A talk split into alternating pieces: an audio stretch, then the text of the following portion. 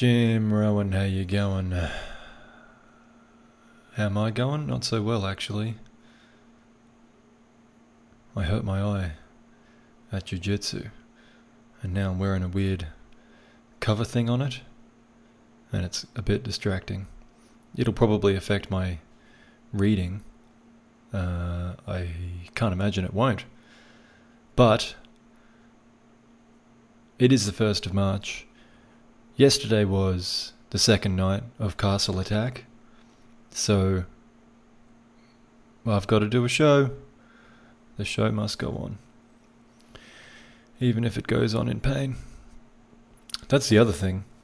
Weather check. It is night. It is the night of the 1st of March. But it's a bloody hot lo- night, let me tell you. Like I just got to jiu-jitsu and I didn't have to warm up at all. I was already sweating just being there.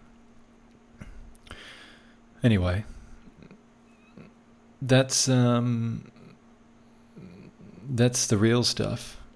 Though trust me, I did the job. Uh, let's get to the uh, the stuff in Japan here. So, cause, and I'm actually happy because I nearly did this last night, right after the matches last night. But then there was a ton of news that came out today, so I'm glad I waited. So, plenty to go through.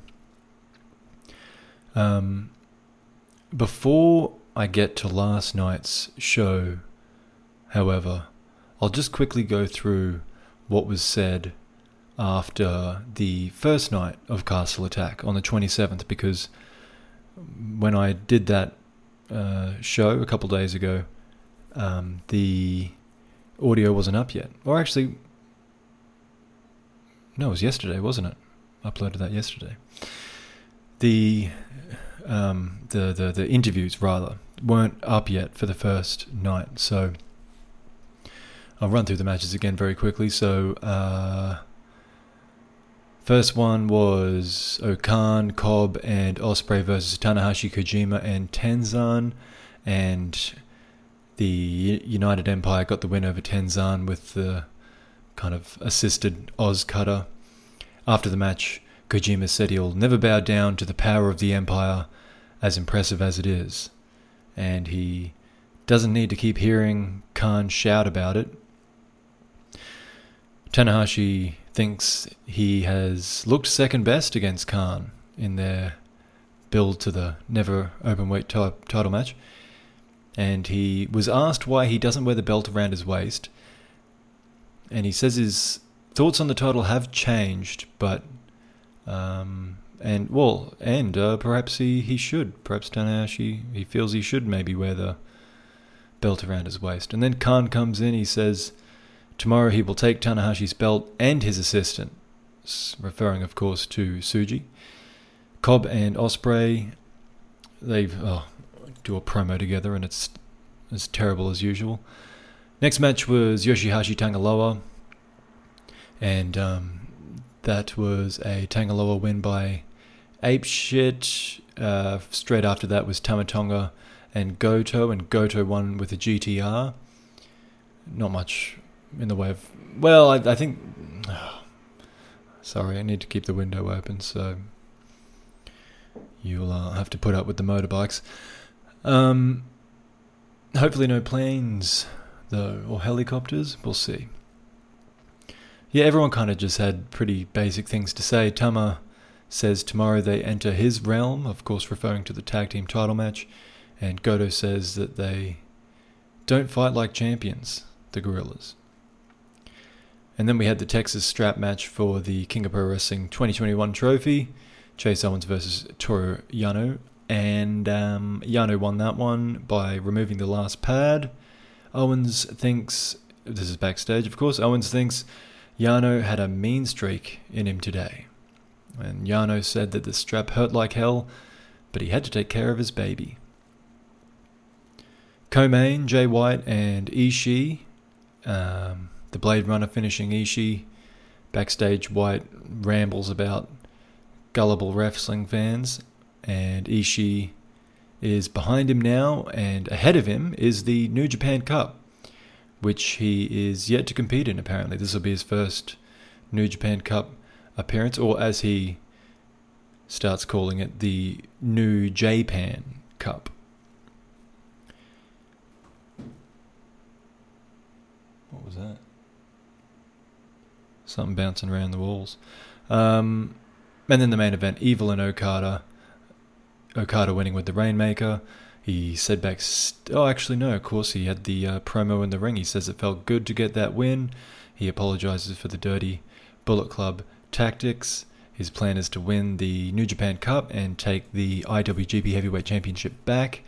And he thinks people are sick of the double title and that it's up to him to save the heavyweight division. And then backstage, Okada says that he's done with evil, he's on track for the title, but the New Japan Cup is the right way to do it. And he isn't interested in the double title or whether it's unified or not. The strongest wrestlers should be fighting for the top prize, and that is the heavyweight title.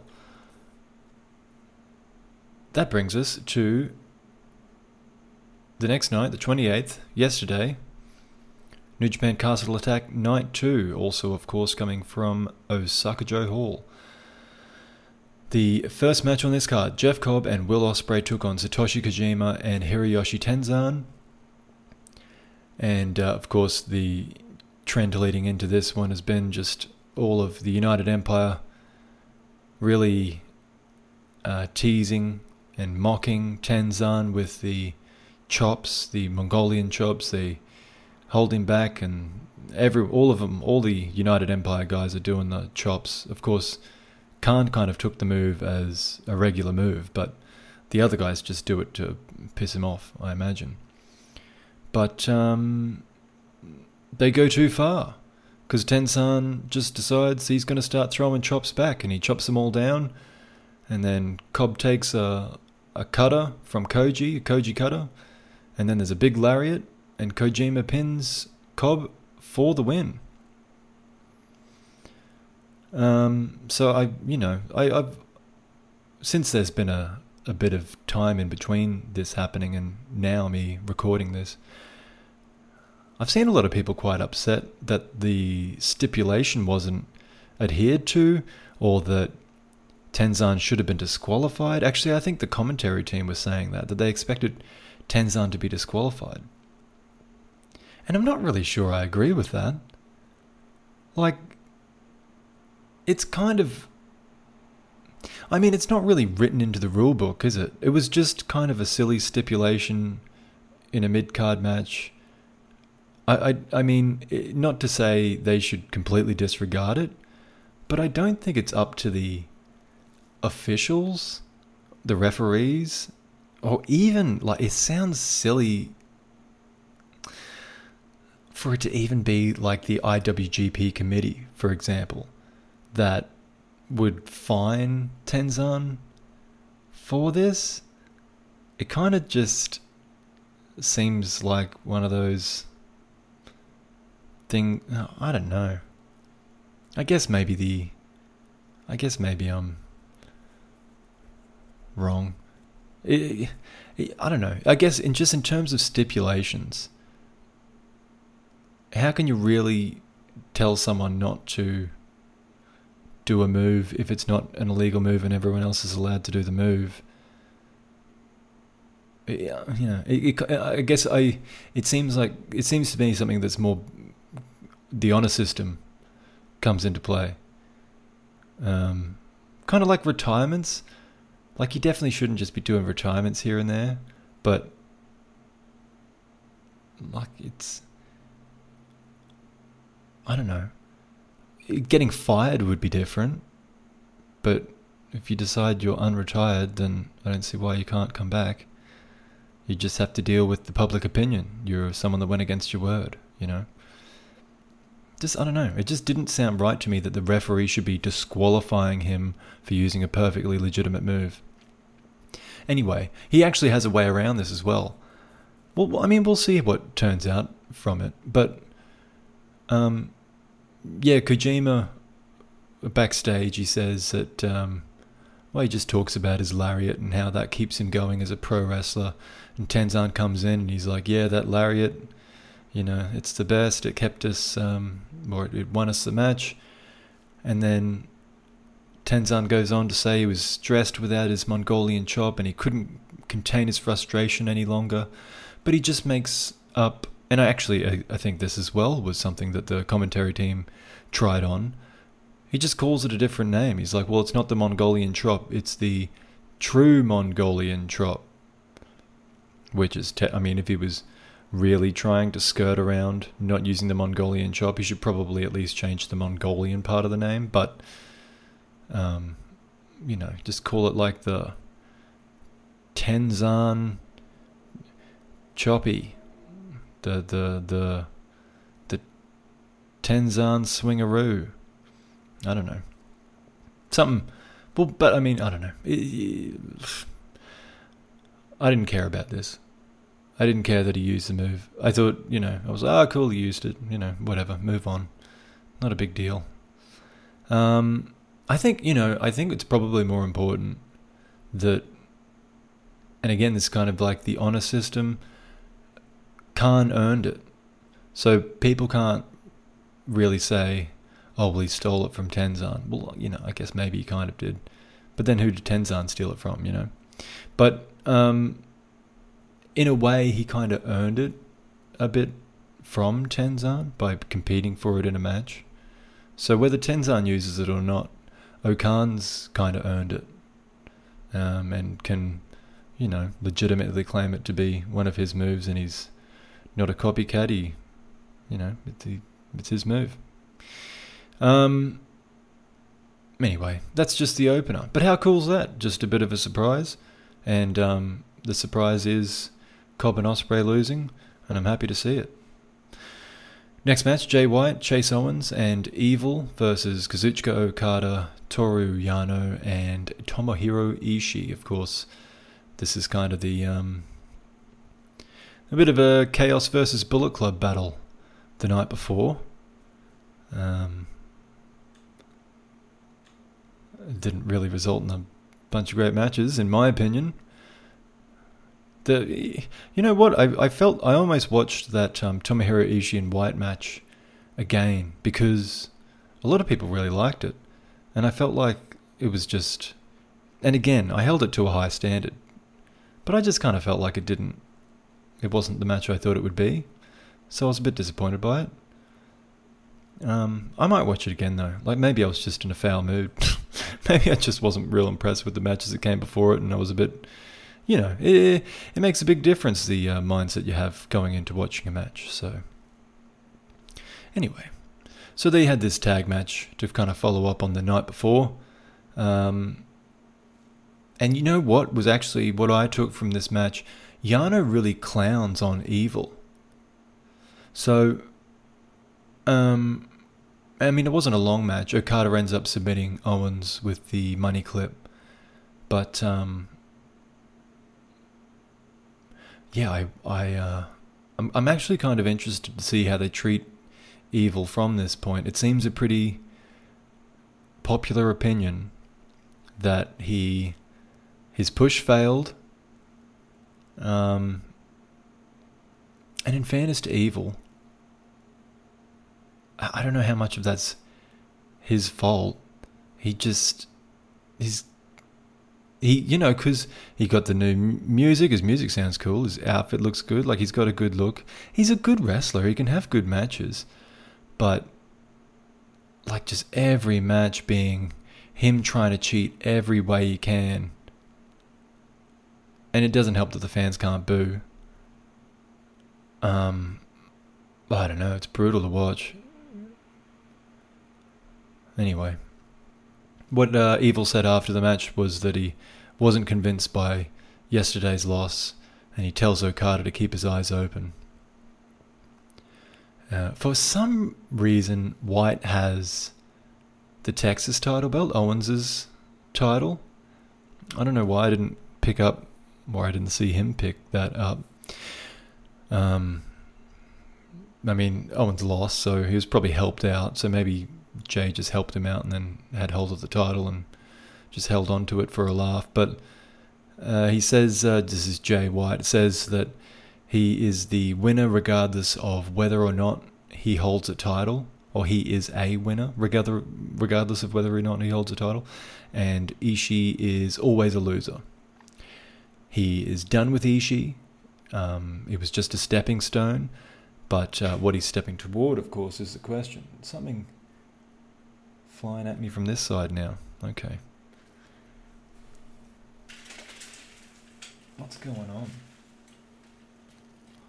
This is becoming a just a, a tr- like a, a theme, a part of the podcast is just what noises will enter and how will I react.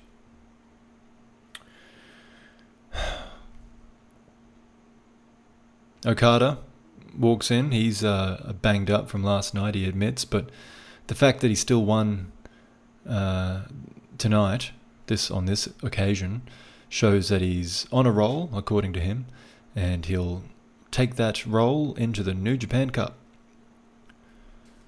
So uh, that was the just couple of uh, warm up matches, I suppose.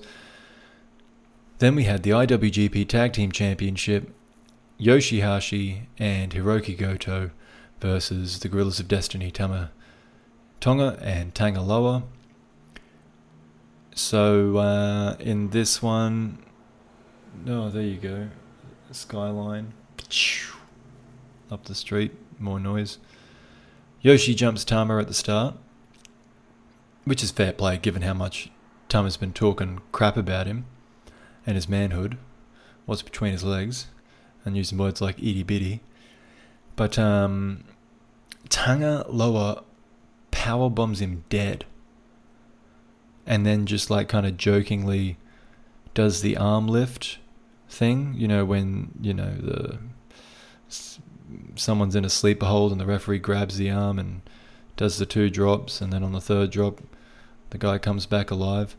Um, yeah, Yoshi wasn't coming back alive. He was dead, and the referee just kind of stands there going, "All right, well, what are you doing, Tanga Loa? Just do another move to him. I'm not going to call the match off. It doesn't matter that he's unconscious and unresponsive." So the match continues, and um, Yoshi makes a, short comeback, but uh, I think it was a theme of this match that the Guerrillas just work better as a team. Um, and and that Yoshi's just kind of a tough kid. He kicks out of a magic killer, uh, but then the challengers do have a, a bit of a surge and they hit the GYW. Tama kicks out of that. And then there's another tag move that they pull off on Tama, but he kicks out of that too. And then Loa runs in with the belt, and there's just kind of this commotion. Uh, Jado uses the distraction of everything's going on to smack Goto with the kendo stick, and Tama just kind of leaps in out of nowhere. Uh, excuse the cliche. Hits the gun stun, and uh, that's it. That seals the title defense for the champions. And they hang around a while. Actually, they like kind of go up on the turnbuckles and celebrate to the silent crowd. And then backstage, Tama, Thomas. Oh, actually, well, on the way out, I mean, I didn't catch it. I watched it back because I saw someone make a comment about it, but I think it was an AEW tag team, or maybe even two, that Tama referred to on the way out. I think he said top guys, and I think someone said that that sounds like, or um, the the mechanics, the FTR I don't. I, apparently, those guys call themselves that. I don't watch the show. I'm not sure, but I just heard that apparently they'd made reference to uh, the revival FTR. So, um, yeah, uh, and, and I mean in the in the promo backstage, he just says that they're the greatest team of all time, and they'll take on any team from any company. So they're definitely teasing some kind of crossover there. And uh, I tell you what, again, I don't need to uh, tell anyone that's listened to me that I'm not the biggest AEW fan. I'm not a hater either, though. By the way, I'm just they're just not bringing to the table something that I'm going to spend a bunch of time on. Having said that, they they have, you know, really kind of focused on their tag division. I know they've got a bunch of teams, and um, that's definitely somewhere that New Japan lacks a department. New Japan lacks in so. Um, I'm I'm on board for that. More tag teams sounds like a good idea. Um, and look, I mean, you know, I mean, these guys are okay. Tama and Tanga Loa. I, I don't necessarily get excited about their matches, but whatever. Anyway, couldn't say that about the next champion. Never Openweight Championship. This is the next match. Great-O-Khan um, challenging Hiroshi Tanahashi. So, um, well, I mentioned it before in the uh, promos from after the last event, or or at least after Tanahashi's match. He comes out Tanahashi with the belt over his shoulder rather than around his waist. So he still isn't convinced that he wants to wear this thing around his waist. Now I have a theory about this, but I'll get to that. I'll get to it in a bit. I don't know if these are new pants, but Khan has some pretty fancy Aladdin pants on. I feel like I, well, you know, maybe I didn't notice them earlier, but um, pretty flashy looking. Not bad, don't mind them. Not sure if I'd wear them. Maybe to bed. But um, uh, an interesting. I mean, the match was okay. It was pretty good, I guess. You know, not bad. I think um, the most interesting part of it, though, was how involved Tsuji was.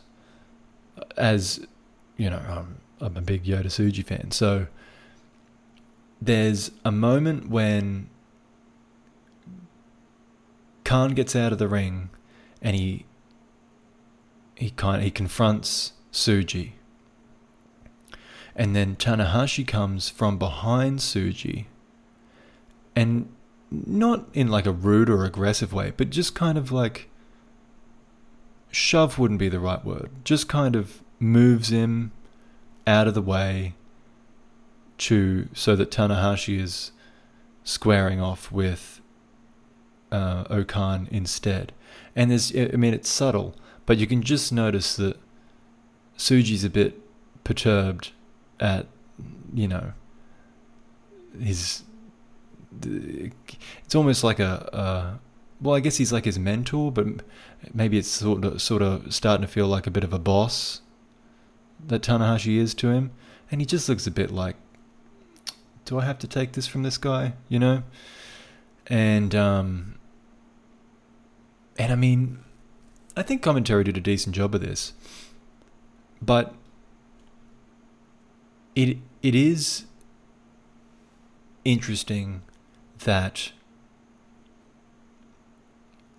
because uh, um, um, Yota's been working so hard to get noticed, to get that Naito match has been the, the easiest way to see that.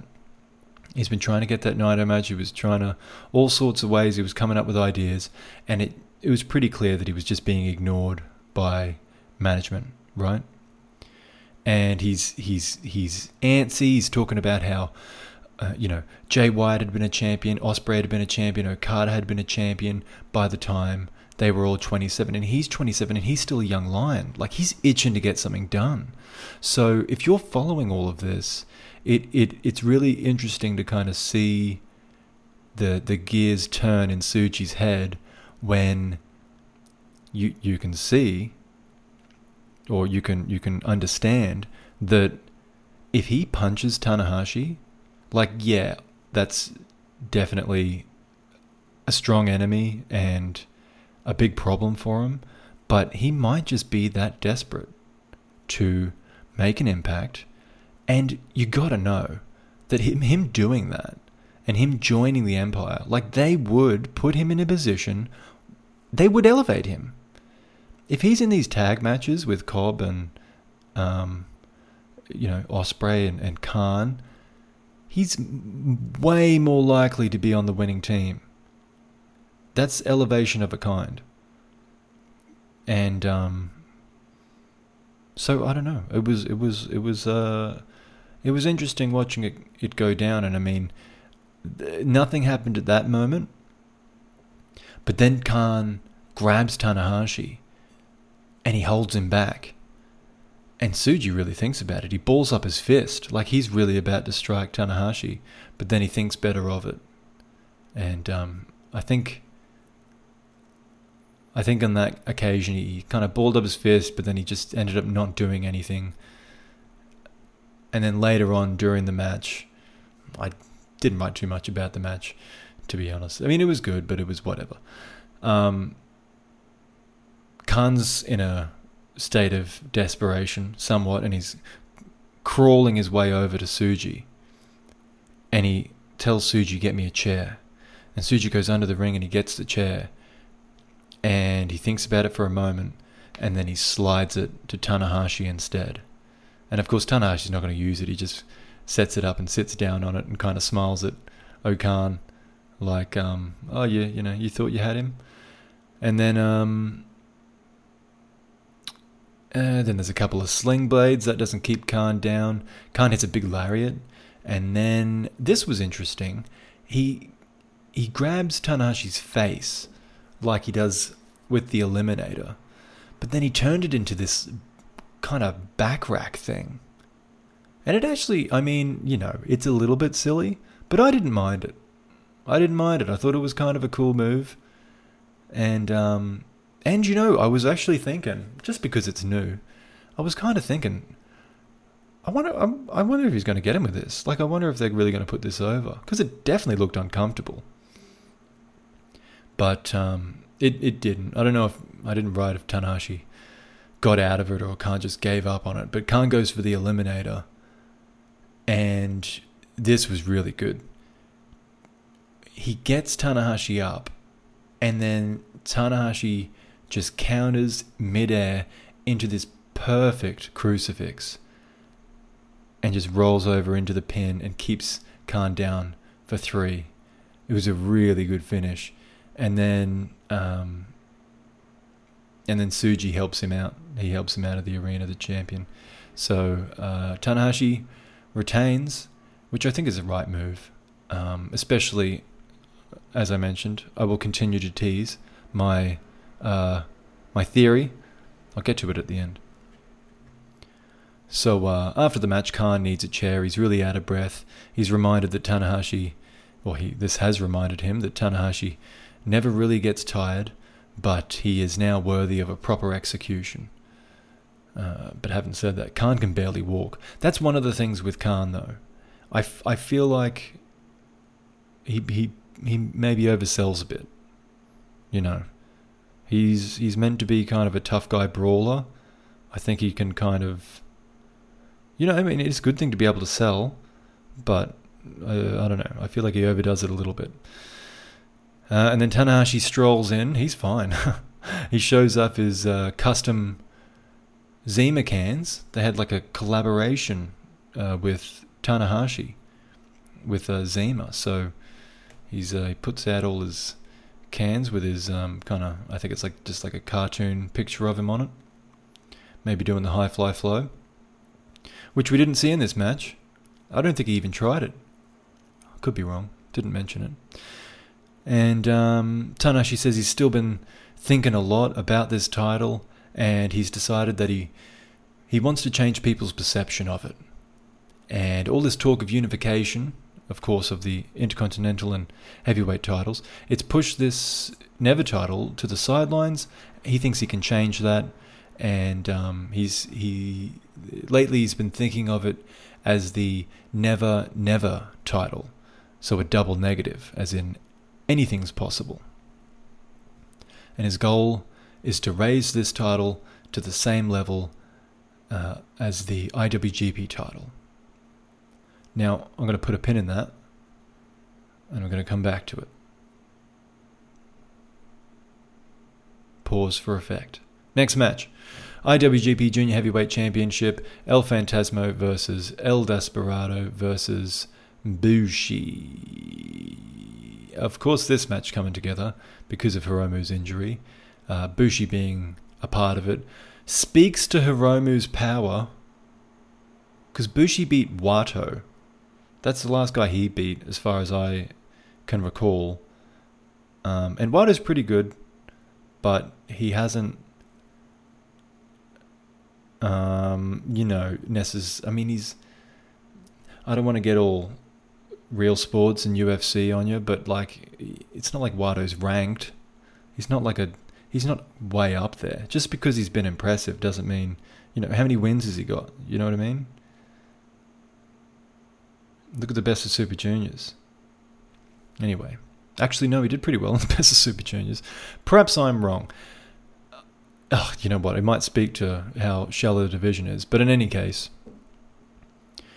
um, well, this is the match. It's a three-way, which I know I said on the last podcast that I don't particularly like, but at least it's at least it doesn't happen often, and it's a little something different. So, um, well, one thing I wasn't really, I was really impressed by in this match was that ELP really took it seriously. He wasn't doing the back rakes. He wasn't doing, um, I don't know, all kinds of goofy stuff. He did, um, he did a huge dive. Um, both other guys, Phantasmo and Bushi, are outside the ring, and he jumps up to the top turnbuckle and dives outside. But it's it's a really high dive. It's kind of like a Taka dive, if you remember those. And of course, the crowd aren't meant to make noise with their mouth, but they gasp. There's an audible gasp in the in the building because it's such a, a big move. Um, so he hits both guys with that, and and then he, he takes Despy up the ramp, and he tears at his mask, and then he gives him a gotch style pile driver on the ramp, and then he tears the rest of the mask off. He tears it off completely, and he puts it on. He walks back to the ring with a Despy mask on, albeit a very torn one. But yeah, and then he just kind of kicks it into the air disrespectfully. But you know, that's not what I'm talking about. When the, the stupid back rakes and that kind of stuff, that's different. This is like uh, still in a fight, disrespect. Plus, it's good tactics because Despy was actually out of the match for a long time because he had to cover his face, and he ended up getting someone. Uh, someone ran off and got him a he's got a spare mask. So they went and got him his mask and he put that back on. But for a while, it was just like a one on one match back in the ring with ELP and Bushi. So not only was it kind of, you know, a wow moment and dirty, well, it was dirty tactics, but it was effective. You know, it wasn't just like a, a back rake and a nipple twist. That's stupid stuff. Um, yeah. Anyway, but uh, so yeah, they the ELP and Bushi fight in the ring for a while, um, and yeah, it's not bad. And then Despy gets his mask back, and he comes back down. ELP hits a Styles clash on Despy, but uh, Bushi breaks it up with his own pin attempt. Despy has a numero dos on ELP, but it's reversed into a roll up. A pinche loco is countered, but reversed back into an Olympic slam. ELP stomps on Despy's toe, and then a, kid to the mi- a kick to the midsection, and then a kick to the head. All of which, of course, you must remember with this loaded boot, so it all does like double damage. If if not more, actually, probably more. If this was a fighting game, um, so he's, he stomps on his toe, kicks him in the gut, kicks him in the head, hits CR2, which is uh, ELP's finish for those that don't know, and then he does his Undertaker style pin, but Bushi runs in and he, he wouldn't have been able to quite make it to break up the pinfall, so he just grabs the referee's arm. And that's what stops the count. And then Bushi goes for an MX. ELP catches him with a kick, but Bushi rolls out of the ring to avoid being pinned. Then ELP gets punched in the mouth by Despy. Actually, that's something else that ELP didn't do. That that like straight punch to the nuts that he does. Just another kind of I don't know goofy thing. Not that that's not. I guess that's you could say a strong tactic, but I don't know. It's a bit over the top. Anyway, so Despy punches him in the mouth as he does. Uh, Pinche Loco is reversed once, uh, once by ELP with a pin, but then Despy bridges out of the pin. That was pretty cool. And then he hits the Pinche Loco. And then he rolls through into another one. Hits two Pinche Locos in a row. Uh, Bushi's still on the outside of the ring because he got hit by the uh, sudden death kick, and uh, Despy does the Undertaker pin, the uh, you know uh, coffin pin. I don't know, whatever. You should surely, if you're listening to this, you know what I'm talking about. Uh, Undertaker pin on ELP, and that's it. He wins. Desperado is the new junior heavyweight champion, and that's his first uh, win of the singles title. A veteran of the junior heavyweight uh, tag team um, championship scene, but his first singles title in the junior division. And he's got both his tag titles with him too, so he uh, puts those over his shoulders and then he raises the, the single title above his head. He's covered in junior. Well, it's not gold, but you know what I mean. And then we got the promos. So Bushi said he was fighting for, well, he said that he was fighting for Hiromu previously, but the truth is that he wanted this for himself, and he says, you know what, that's the only reason he should be here, but he couldn't get it done. Phantasmo crawls in with an ice pack on his face, and he's clearly very disappointed, which is, once again, a nice change from his usual silliness and his rambling and his over talking and you know eh, it, it, it sells the stakes of the match. It sells that even ELP cared about this. And he's actually speechless, but he does it really well. He kind of he kind of collects himself a bit and he, he looks like he's about to say something and then kind of can't really find the words and just kind of shakes his head and is he eventually just leaves. And his silence says a lot considering, just as I said, considering how much of a loudmouth he usually is. I thought this was great. Well, great might be strong. It was a good promo. It was good. It was good character promo. It was good. Again, I, I'm, I think I'm repeating myself, but just in that it sold that this mattered. I thought it was cool. So yeah, he doesn't say anything, and he just leaves. And then Despy walks in to a hero's welcome of a chair to sit on and a table to sit at and a Zima to sip on. Um, although he says that one of the first things he says is, "Well, my mouth's covered, so I can't have a drink." By his mask, of course. But um, he says the title's history is no longer paused. He has now restarted it. This is Desperado. He isn't convinced that the history was restarted properly, though. He kind of says, you know, they probably should have had a tournament. That would have made more sense. And he, and then he still doesn't know why Bushi was involved at all. Um, but that's not. He always teases Bushi. For those that don't know, he's he's got a thing. He's got a thing against Bushi. Um, but then he kind of, I don't know. He goes to and to and fro a little bit. He says he was glad to face both and that he's kind of happy with the res- or kind of happy with how things turned out but he admits that he would have been pinned if it wasn't for Bushi's intervention when Bushi grabbed the referee's arm.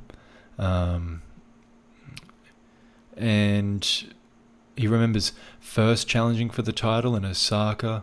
He doesn't remember when but it was years ago. Um, he thanks Kanemaru for his support uh, and thinks that there's still business left with ELP. You know, especially, um, well, probably, perhaps even specifically because he had him beat. And if it, if it was a one on, well, you know, if it was a one on one match, it'd be completely different. But he had him beat, so you know, Despy seems like a very proud guy, but he also seems like he's um, he definitely doesn't have that over the top confidence Phantasmo does. He's a little bit self deprecating. He's, um, yeah, kind of realistic, but also like to the point of self deprecating, but then also like happy to say that other people suck. He's, um, he's a layered guy. He's an interesting, an interesting uh, fellow. and a good choice for champion, considering how close he came to. I mean, they they had that fantastic match. The um, what was the best of Super Juniors Juniors final, wasn't it? Him and Hiromu. Um, yeah, so cool. I'm happy to see Despy with the title. But that brings us to the main event of the night. IWGP Intercontinental Championship on the line only. Was Tetsuya Naito challenging Kota Ibushi.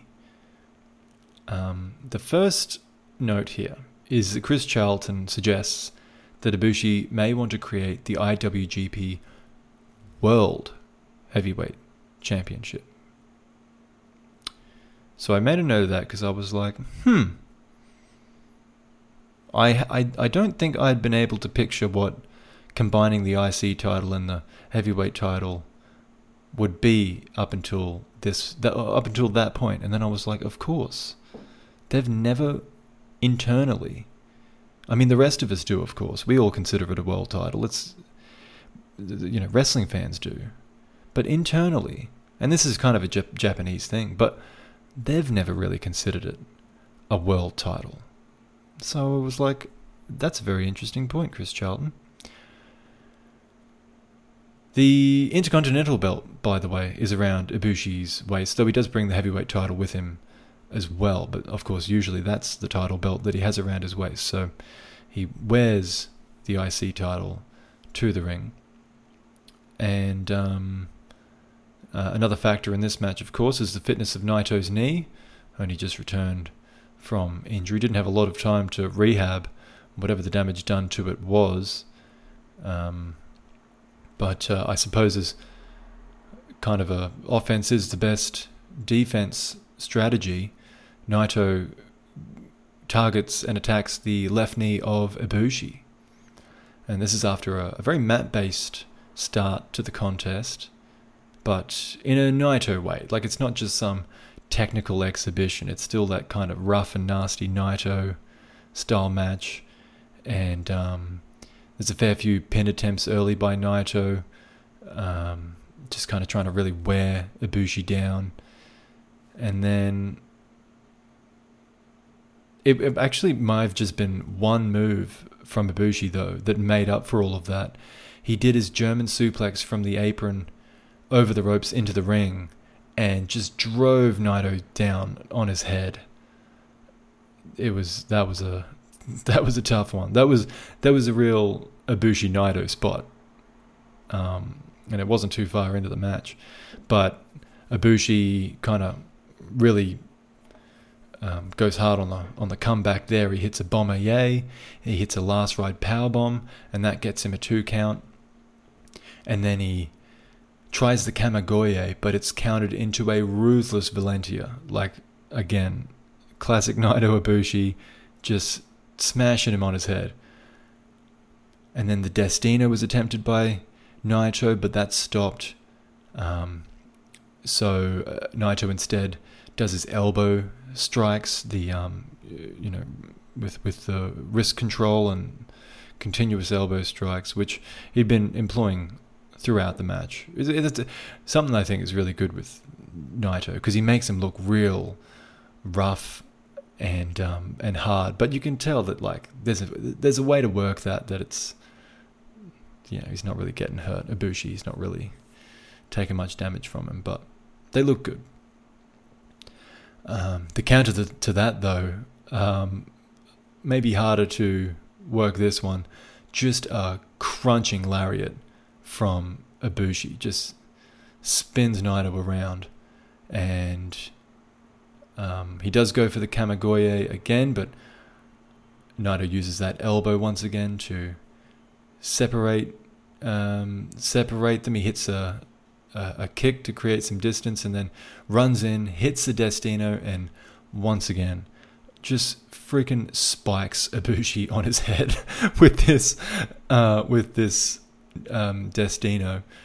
But Ibushi kicks out at two, and then Naito, of course, tries for the you know the the proper version, the wind up Destino is what I call it, but you know what I mean. The proper Destino Um, Ibushi catches him.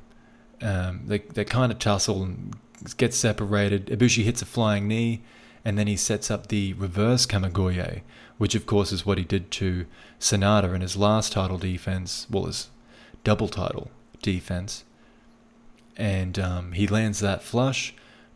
Then he goes to the other side. He tries again from the front, but that's reversed into a pin. But Ibushi rolls that straight through into another Kamigoye, this time, of course, from the front. Uh, but he does lose control of Naito's left hand or left wrist in the setup. So that small detail may have been the difference because Naito's able to kick out of the subsequent pin. Not to be deterred, however, Ibushi picks Naito up with both wrists and lands a final Kamigoye, then just collapses on front uh, on top of Naito, who this time, of course, is finally kept down, and they both stay down for quite a while. But this was a really good match. Um, I I mean I, I, I don't know if it'll make it into the top ten by the time the end of the year comes around. Uh, I'm going to do my best to keep track of the best matches, and this is definitely going on that list. I, I thought it was very good, but I mean I, I don't think it's even in the top five so far. Just off the top of my head, there's a few matches from Wrestle Kingdom and then that Shingo Tanahashi match. So um, really good, but not not quite at that level. Definitely worth having a watch of though. Ibushi doesn't have a lot of time to celebrate though because Despy comes on down to congratulate the champion. He says it is bold of him to be out there, but um, you know, considering the match that just went on. But Despy's like, you know, well, I've actually just finally become a champion as well. And he asks the audience, he looks around, he's like, does anyone here remember when I first challenged for it? Because it was right here in Osaka, and it was against Kota Ibushi. So, of course, he, uh, uh, with regards to the traditional anniversary match between the divisional champions, Desperado says, well, how about this time?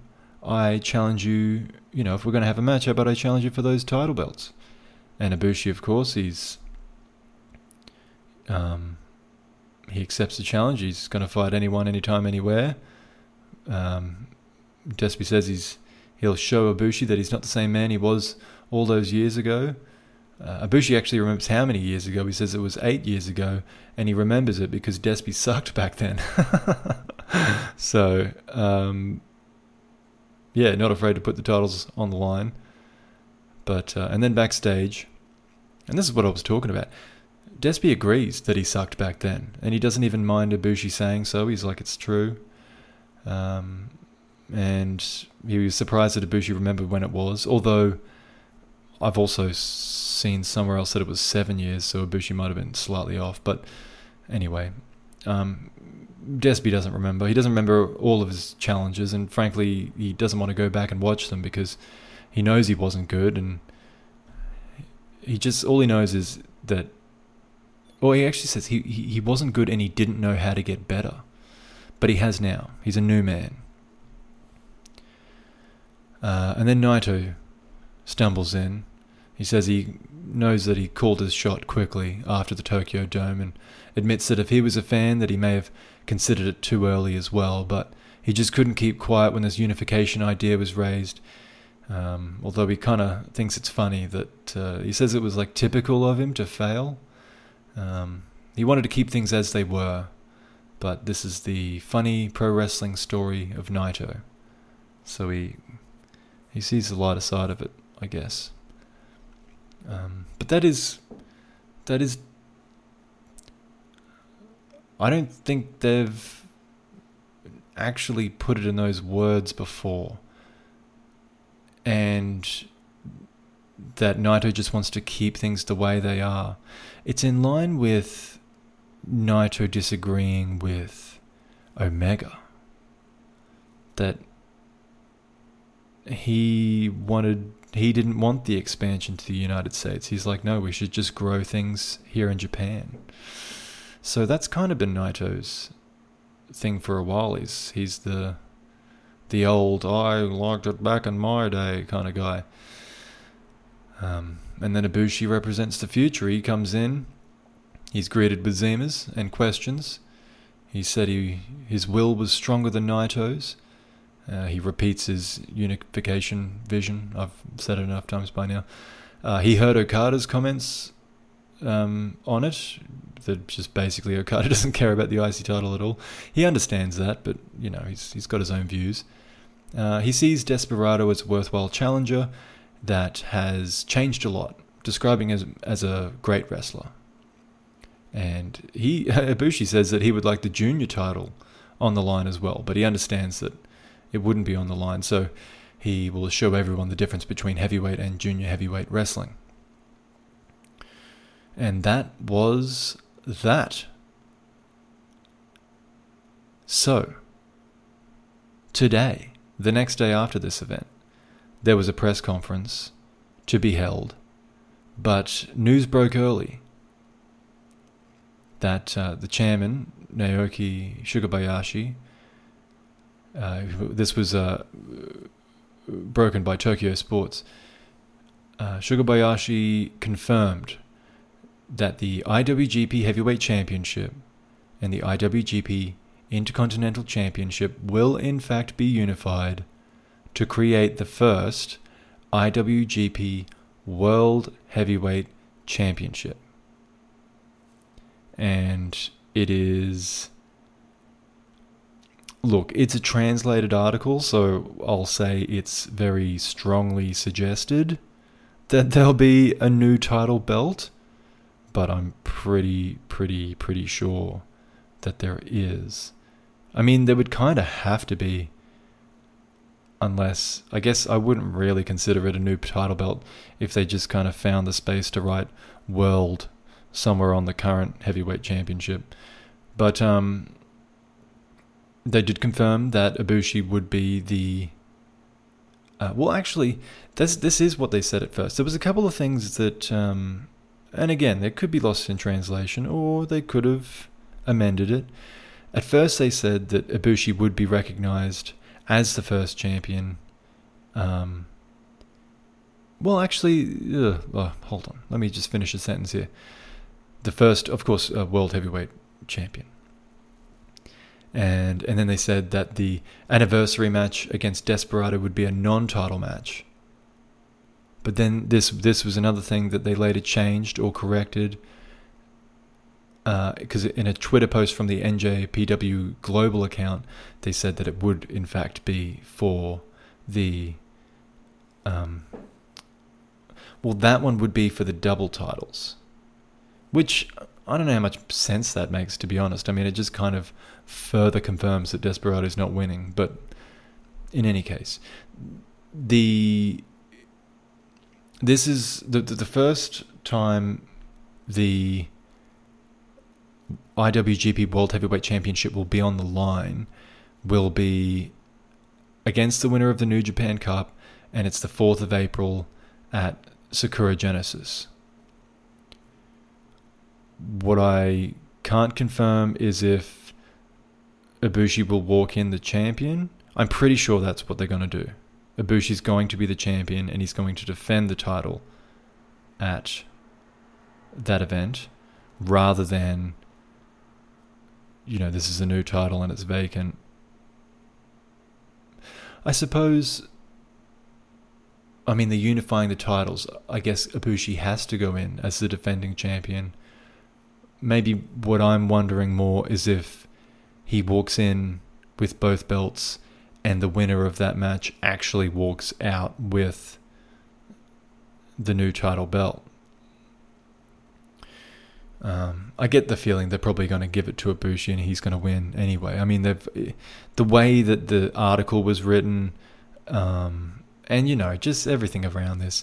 I'm pretty sure Ibushi's going to retain anyway. They're kind of making him the guy that they're, you know, this he's the beacon of change. You know, it wouldn't really make sense to build all this up it's Ibushi's vision to unify the titles, and then he doesn't even, you know, get to reap the rewards of his hard work and his and his vision coming to fruition. So, you know, that's that. But um, yeah, so he'll face whoever is the winner of the New Japan Cup, which, by the way, is Stacksville. But um, well, this um, this is something that I posted on Reddit, by the way. I uh, Jim San eleven, if you want to follow me. Um, it's it got a lot of comments, which I, I mean, of course it did. It's big news, but um, there's a lot of people. It's very uh, controversial, I would say. A lot of people against it. I I think um, one of the things, actually, I didn't mention this. One of the things was, and I think this is what most people are upset about, is that they said something about there being a new lineage for the title. And I understand that being something people would be upset about. Um, I think it has to have a new lineage, though. It's a new. It's a new championship. It's a new prize. I don't think that means they can't kind of um, like I would be surprised if they um, ignore the heavyweight championship. Like just from this point, it never existed, and this is a completely new title uh, I I I kind of maybe it's hopeful thinking, but I think they would just keep it going, but they just you know draw a line in the sand of well, this is when it became a different title, but you just move it along. I mean, how many times has that happened in history? You have, I mean, let's try WWE since they have so many bloody titles. You got the, um, okay, so there was the WWE World Heavyweight Championship. That's kind of one of the big ones. Uh, well, actually, no. You had the WCW Heavyweight Championship, and you had the WWE Heavyweight Championship. Well, they didn't call it. They just called it the World Champ, the WWF World Championship, and the WCW Heavyweight Champ, World Heavyweight Championship, and they got unified to create the WWE Undisputed Championship. And that just maintained the lineage of the WWE Championship.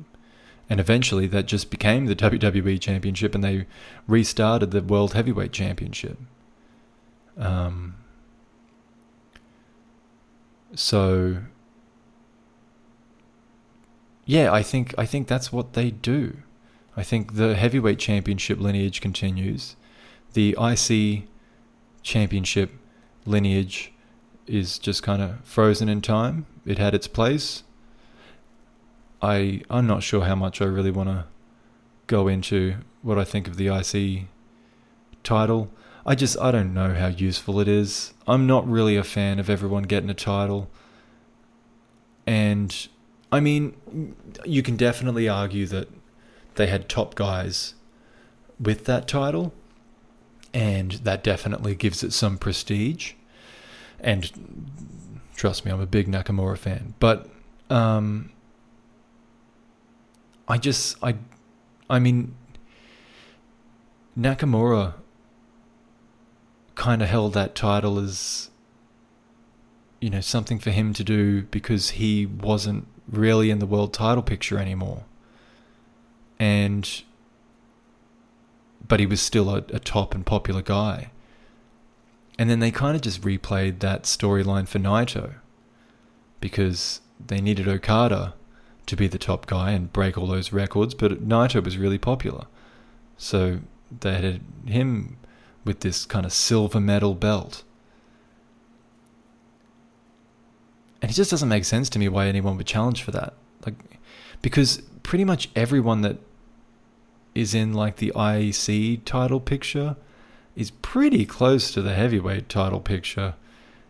And I, I guess I, I agree with Okada, like and Tanahashi. Okada and Tanahashi the same opinion basically, just that well, you know, if you're in the and if you're in this business, you should be going for the top prize. Um, so I just I don't really like the idea of mid card title, but I get it, and I don't think this was even operating as that. It was just the title on the guy that couldn't quite be the guy. And I don't think that's necessary to have a championship for. It's certainly not the top of a division. I know I've talked about this before. Championships should be the top of a division. The open weight title between 2014 and 2018, when it was just kind of uh, a bunch of guys that weren't really in the, the world title picture, but they had something else to prove. They were just the, the toughest sons of guns, and they went out there and they hit each other hard.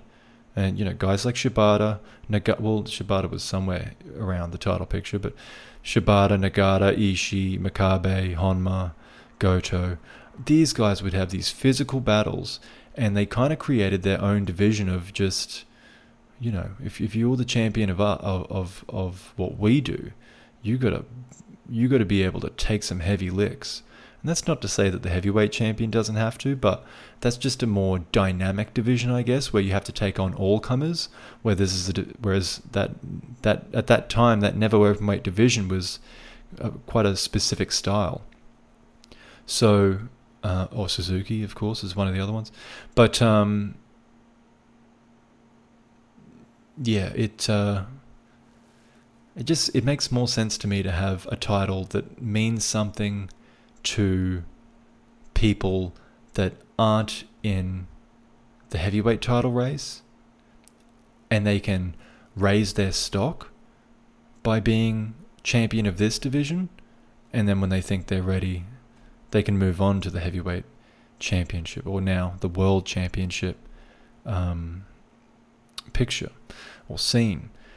Um, I'm assuming the U- United States title stays for the most part in the United States. They're trying to build that you know they they need a championship on that show now if they're if they're building up strong. And um, oh, and this brings me to what I was teasing earlier, Tanahashi. Tanahashi's talking about he needs to raise the Never title. He wants to change how people see the Never title. This is exactly what I'm talking about. But what I was teasing was I wonder if he literally wants to see, or change, literally wants to change how people see the title by changing the title. Because that's due for an update. And it really doesn't look like, I mean, I don't know It's not a great looking title, to be honest.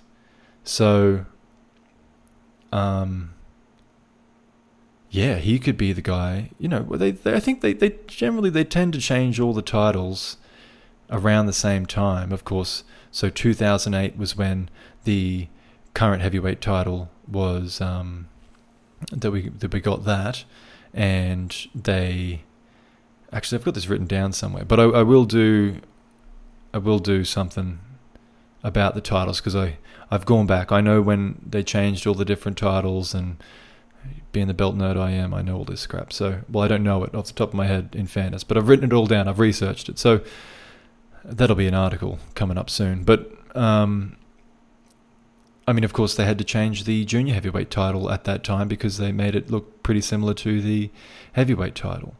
And um, hey, they might update that too. I'm, I mean, I'm nervous because, excuse me, I love that bloody title. It's beautiful, but it's exciting. It's a new belt. Let's see what it looks like. You know, they've had some pretty titles in the past, um, although you know the Never title and whatnot. They've had some stinkers too, but we'll see. Um, I just think it's exciting, maybe that uh, we get more titles updated. Tanahashi, maybe he can maybe he wants to wear that new title around his waist. Like maybe when they upgrade it, make it look like a bit of a, a better prize. Now Tanahashi feels like he wants to wear that around his waist, you know? And that, in a funny little way, puts it over as well. Tanahashi's wearing it around his waist. We're used to seeing him with the heavyweight title around his waist. Of course, he's not in that picture anymore. So, um, and if he's a he's a perfect person to put someone over, whoever that's going to be. So, uh, you know, in that on, on that level, But um, I just think that makes more sense than having that um, A2 title, is what I was calling it. You're not A1, you're A2. It um, it doesn't make sense. You should be if you if you're that high, you should be just challenging for the heavyweight title. You should be challenging for the top prize. So uh, that's what I think about the IC title. I'm not, and I mean it's only ten years old. Whatever. It had two significant stories. Nakamura because he wasn't the top guy, Naito because he wasn't the top guy. And don't get me wrong, they were cool. It was cool. All of that history is cool, especially for Naito, the way it worked out with him. Um, but that's fine. It it ran its course. I I don't know, but the the way everyone reacted to that Reddit thread, I think uh, I might be in the I might be in the minority with that.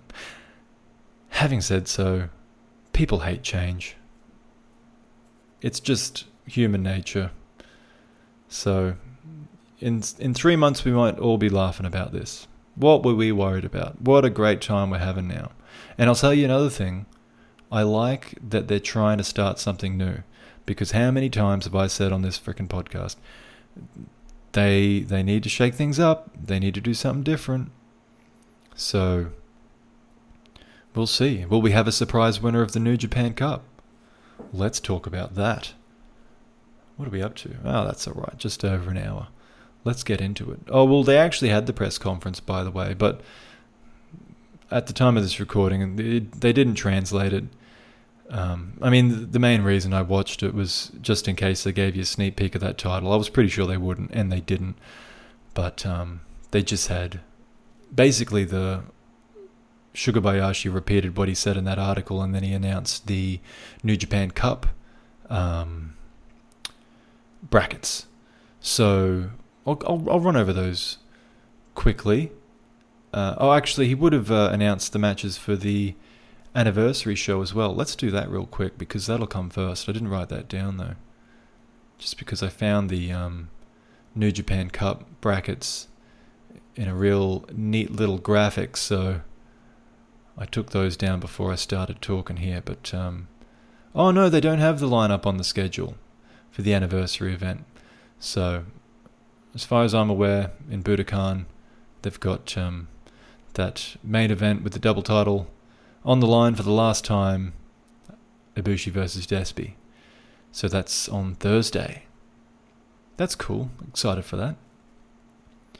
And then uh, the New Japan Cup starts the next night, Friday night. So Evil and Tanahashi get first round buys. I'm not sure why Tanahashi gets a buy. Um, maybe just because he's Tanahashi. Obviously, Evil won the tournament last year, so that makes sense. Uh, but they're at opposite ends of the brackets. So um, Evil will face the winner of the first match, Kojima versus Cobb. Should I do? Yeah, I'll talk a little bit about him as we go. So I would say, as much as I like Kojima, he just got that big upset when Cobb's got to be the favourite going into that one. Then we have Naito versus O-Khan. Now, if they want to start, here's the thing. I, I would say if they're going to start pushing someone that they wouldn't usually quite push, it's more likely they just choose one guy and the rest of them are the results you'd think. So Naito's got to go in, of course, the favourite in that one, but maybe O-Khan's a guy they like. Who knows? The next one's Yano versus Fale. Fale's back. Um, and that's kind of a pick 'em. Um, I guess I would suggest Yano's the the favorite in that one. Although now I'm trying to remember the history between Yano and Fale because I think Yano would would get Fale. Like Fale would beat a bunch of guys, and this is back when they treated Fale seriously. I think Yano would be a spoiler for Fale more often than not. I don't know. I remember him always being scared of him. Anyway, not really a consequential match to be spending too much time on. Um, whoever wins that isn't winning the next one, uh, I'm sure. Goto versus Taichi. Now, in that one, I would say Taichi is the favourite going in. Uh, I would hope so. I like Goto, but Taichi's one of these guys. he's he's he's right there. You know, I mean, he's he's not a young guy, but he's he's right there. He's um he's capable of doing more than what he's currently doing. Great tag team. Oh, actually, having said that, I hate to skip around too much, but just talking about the Intercontinental title. People say, "Oh, you know, there's there's there's no like stepping stone, what have you." If you're not good enough to be challenging for the heavyweight title, get a partner. Let's get some teams in the tag division. Bloody hell. You know? All those trios titles, I know that's a joke, but it doesn't have to be a joke. It's not inherently a joke to be in a trios team. Or what are they? The six man titles, they call it. I call it trios title. Trios. Like, pick a couple mates. Go make that a bigger deal. It's not like they couldn't. It's not like it's inherently a joke. If they get some guys that matter in these divisions, it'd be good. It'd be exciting. Like, okay, Evil, perfect example. That's a tag team wrestler. Okay? Who should he be with? Let's roll through these. I mean, I guess you should say you should be with a with a um, Bullet Club guy. Kenta, I guess.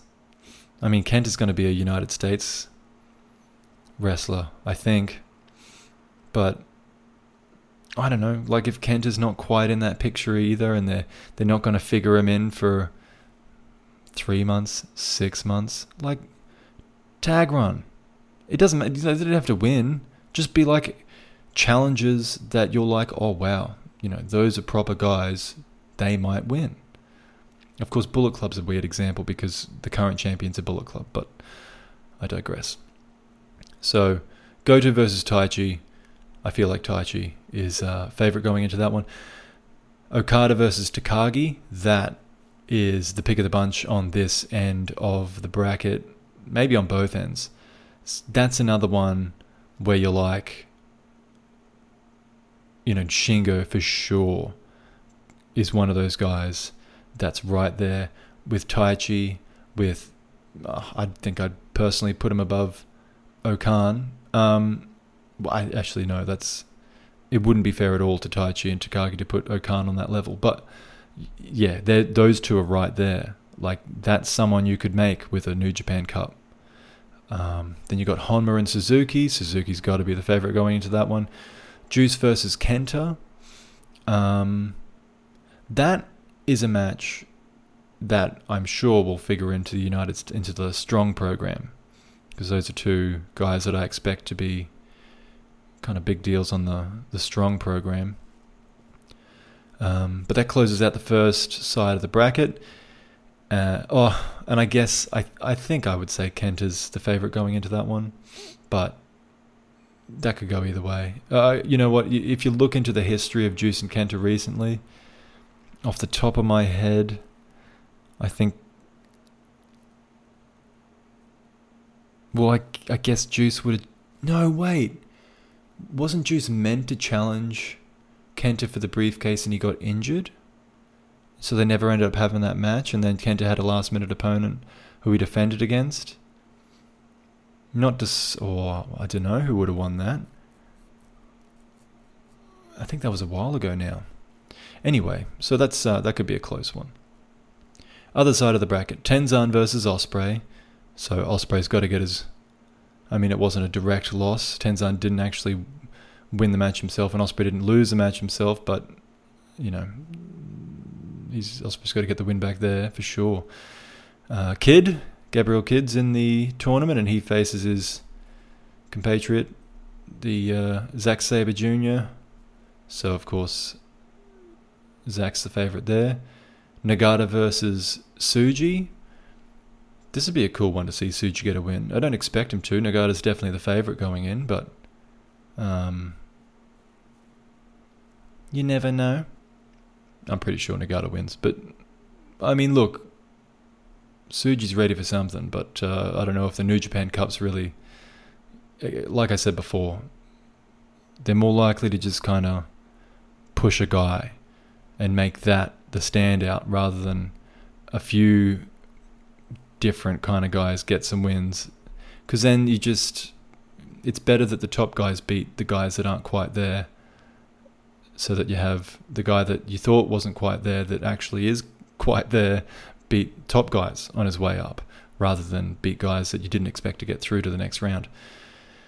So, yeah, expect a Nagata win there. Then we have Ishii versus Sanada. Sanada's definitely higher ranked. I'd imagine he's the favorite. Finlay versus Owens. I think Finlay's higher rated than Owens. That's with respect to both of them. They're both good at what they do, but that's a real job squad match. And then Yoshi versus Yujiro. I think Yoshi is a rung above Yujiro. He's the favorite there. Henare's back. Oh, poor old Henare. Last year he was. Everyone was thinking he was going to get, you know, um, a bit of a, a bit of shine in the New Japan Cup, and then everything fell apart. But uh, he's back. He's going to be facing Jay White in the first round. So good luck, son. I uh, have to imagine Jay White's moving through in that one. And uh, and as I said before, whoever wins, Tanahashi's the one with the uh, at the other end of the bracket. So the winner of Henare versus White will face Tanahashi.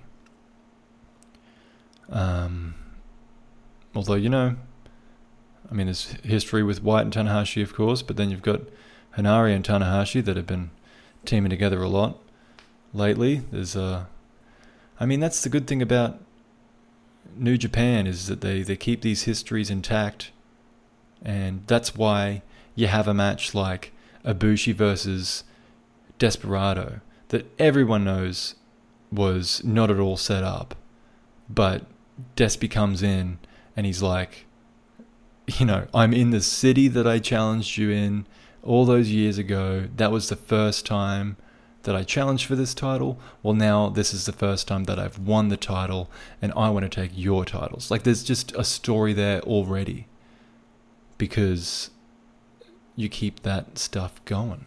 It just makes sense.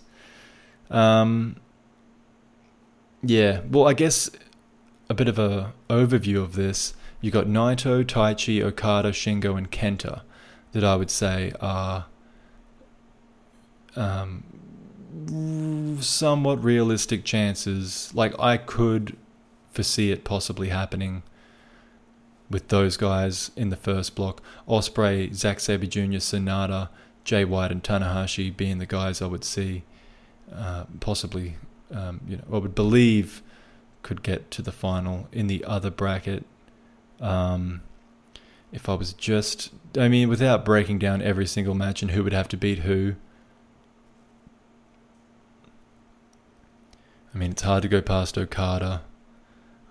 Naito doesn't really make sense. I guess really what you want to be looking at is who faces Ibushi for the World Heavyweight Championship. I don't think there's enough. I don't think Ospreay has enough steam.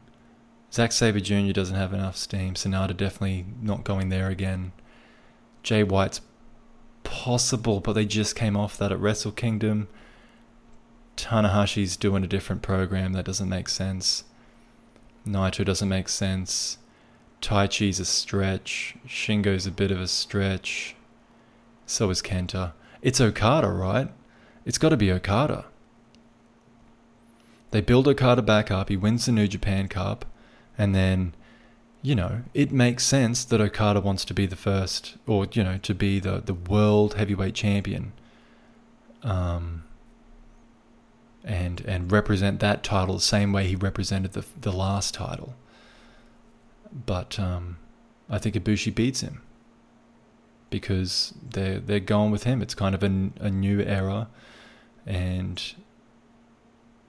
Okada's got to kind of come back around and figure out, build his way back up, and you know they've they've taken all this time to build Okada back up just for that title shot the fact that he doesn't win it the first time, I mean, Okada's Teflon at this point, you know. He'd be fine, work his way back up. Um, yeah, actually, just just laying it out like that, that's um, I'd put money on that. I'm terrible at predictions though. I am awful at predictions, but that makes so much sense. and there's just those other guys that are actually, I would say, in in a vacuum, likely to win something like a New Japan Cup. Like it just doesn't make sense. That matchup doesn't make sense with Ibushi at Sakura Genesis um, for a couple of them, just because the matches have just happened. For a couple of them, just because the the you know they don't have that momentum yet. Um, but Okada's got the momentum, and and that's a big deal. Um, they've got to make that match a big deal. It's for the first IWGP World Heavyweight Championship. I kind of can't see any it being anyone else. I hate to be a spoiler, but does that not make sense? Anyway, that's enough. This has gone on longer than I thought it would. Um, thank you for listening. Hope you enjoyed it. Uh, I will actually quickly preview. I don't know exactly what I'm going to be doing, but there's going to be some work coming out of me in uh, the the couple weeks to come because I've actually got some time off work. Um, not to uh, dismiss, go past the fact that I've just done two podcasts in a row, but um, yeah, there's there's some things I'll catch up on. Definitely get some more of that historical stuff done coming up soon. But of course, this uh, New Japan Cup will keep me busy. So, um, and of course, I, I still haven't ca- caught up on Strong. I mean, I've watched it, but I haven't relayed it on this platform. Uh, I I actually considered doing it, um, just a kind of the the strong stuff and uh, this stuff because I, I thought maybe I wouldn't have enough just going through one card enough content to really make it a worthwhile podcast. Or wasn't that incorrect because of all this news that came out the next day? But um, I'm excited. Let's see where it goes. Until then, have a good one.